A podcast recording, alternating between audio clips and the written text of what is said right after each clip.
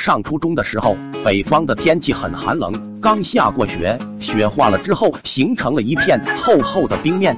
每次放学，我和二哥都一起骑车回家。当时头文字 D 正热播，二哥说：“你信不信我可以像头文字 D 里的拓海一样漂移过弯？”我说：“你就吹牛吧。”二哥当时就把我的车一把拽了过去，准备表演这一绝技。我拦住他说道：“为什么不用你自己的？”二哥说道：“当然是因为你的自行车低调奢华有内涵。”二哥指着前面一个有冰的弯道说：“看我的厉害！”退后三十米，开始发力。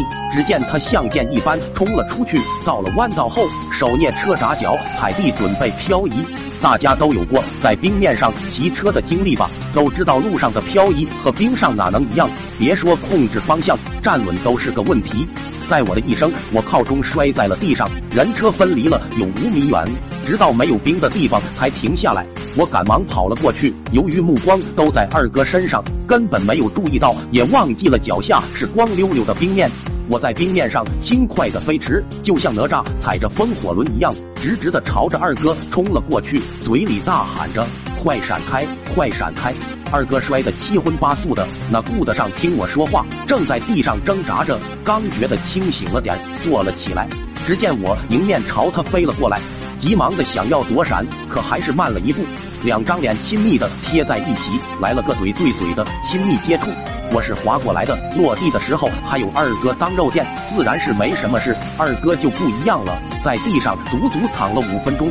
可怜了我的车子，此时我才明白二哥为什么要说我的车子低调奢华有内涵。感情摔坏的不是他的车，不过二哥还算有良心，赔了我五毛钱让我去修车。我没有要，主要是因为我看他走路一瘸一拐的心疼他，可不是因为那个亲密接触亲出了感情。我的车子铃铛摔坏了。漆掉了，架子也快散了。我俩推着这除了铃铛不响哪都响的车子回到了家。二哥被父母没收了车子，只好走路上学。而我也找到了村里修车的老大爷，让他给我换了一个铁的铃铛。二哥没有车子，我只好每天载着他上下学，但他浑身都是伤，坐都坐不稳，只好每天都搂着我的腰。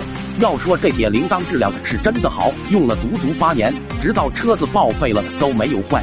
而我这八年来也一直没有谈女朋友。